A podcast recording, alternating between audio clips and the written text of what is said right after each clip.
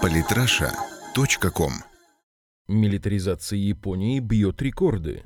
Илья Новицкий. В то время как Европа буквально погрязла в буре политических событий, нешуточное обострение происходит и в Юго-Восточной Азии. Так Япония неустанно наращивает военный бюджет и поэтапно усиливает обороноспособность страны, стремясь стать более защищенной с военной точки зрения от ключевого игрока в регионе Китая.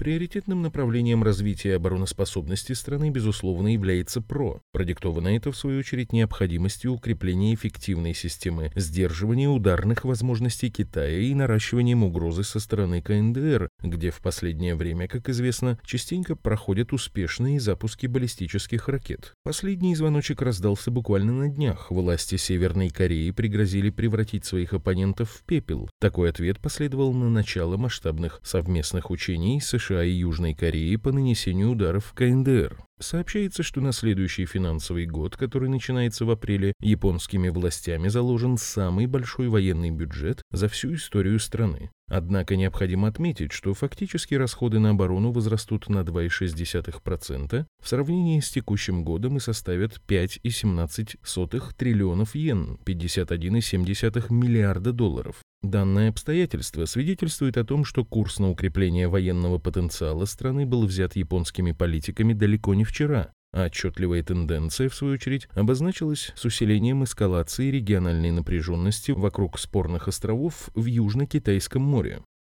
Что собираются сделать?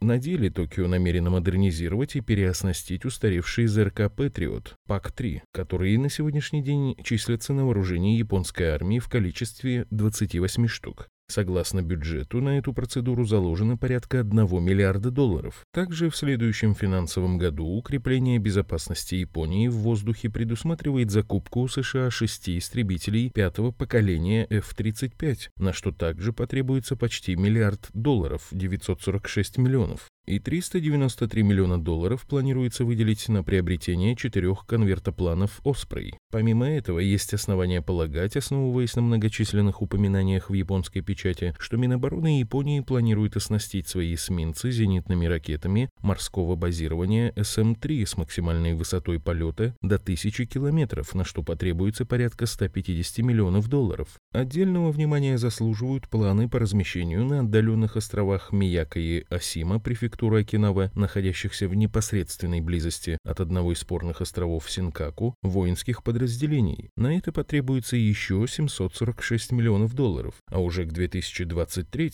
году в район этих островов для патрулирования японцы намерены отправить подводную лодку, работа над которой начнется только сейчас. Сообщается, что данная подводная лодка будет оснащена ракетами с дальностью до 300 километров. Стоимость проекта пока неизвестна. Также известное британское издание Financial Times недавно заявило о том, что Япония намеревается сконструировать новую тактическую баллистическую ракету, размещение которой запланировано на архипелаге Сакисима в юго-западной части префектуры Окинавы. Экспертное сообщество сходится во мнении, что подобный шаг явно нацелен на осложнение возможности морской агрессии со стороны потенциального противника Китая и усиление тем самым своих позиций в территориальном споре за Синаку.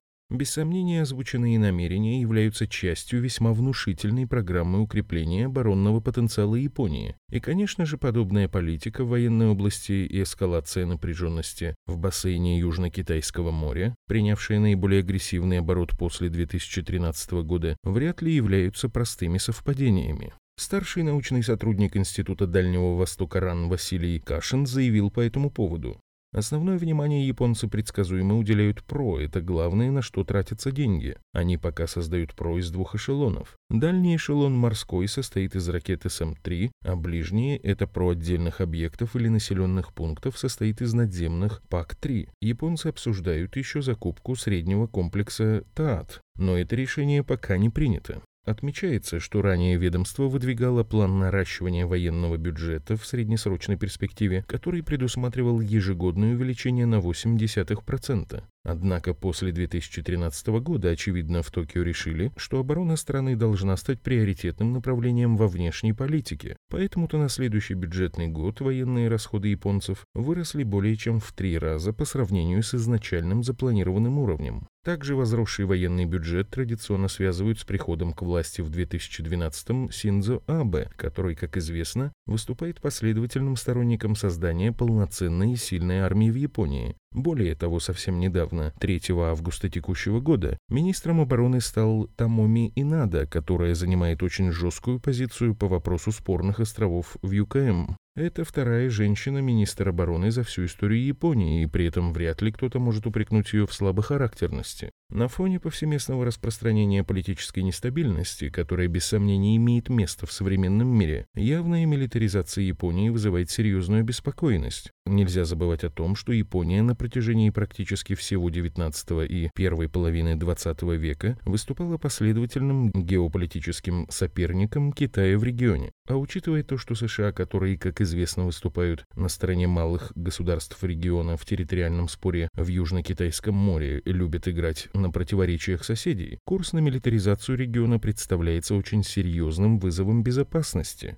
Нельзя исключать того, что, двигаясь по пути обеспечения собственной защиты, сидящие в Токио чиновники рано или поздно придут к решению обзавестись своим собственным ядерным оружием. А подобные мысли уже возникали и возникают после каждого пуска ядерной ракеты КНДР. Тогда-то и без того очень хрупкое равновесие в регионе, которое изо дня в день подвергается нападкам, может быть окончательно разрушено, что поставить мир на грани ядерной войны. Но кто знает, может власти Японии, ведомые США или ведомые желанием стать от США более независимыми, чего исключать тоже нельзя, именно этого и добиваются?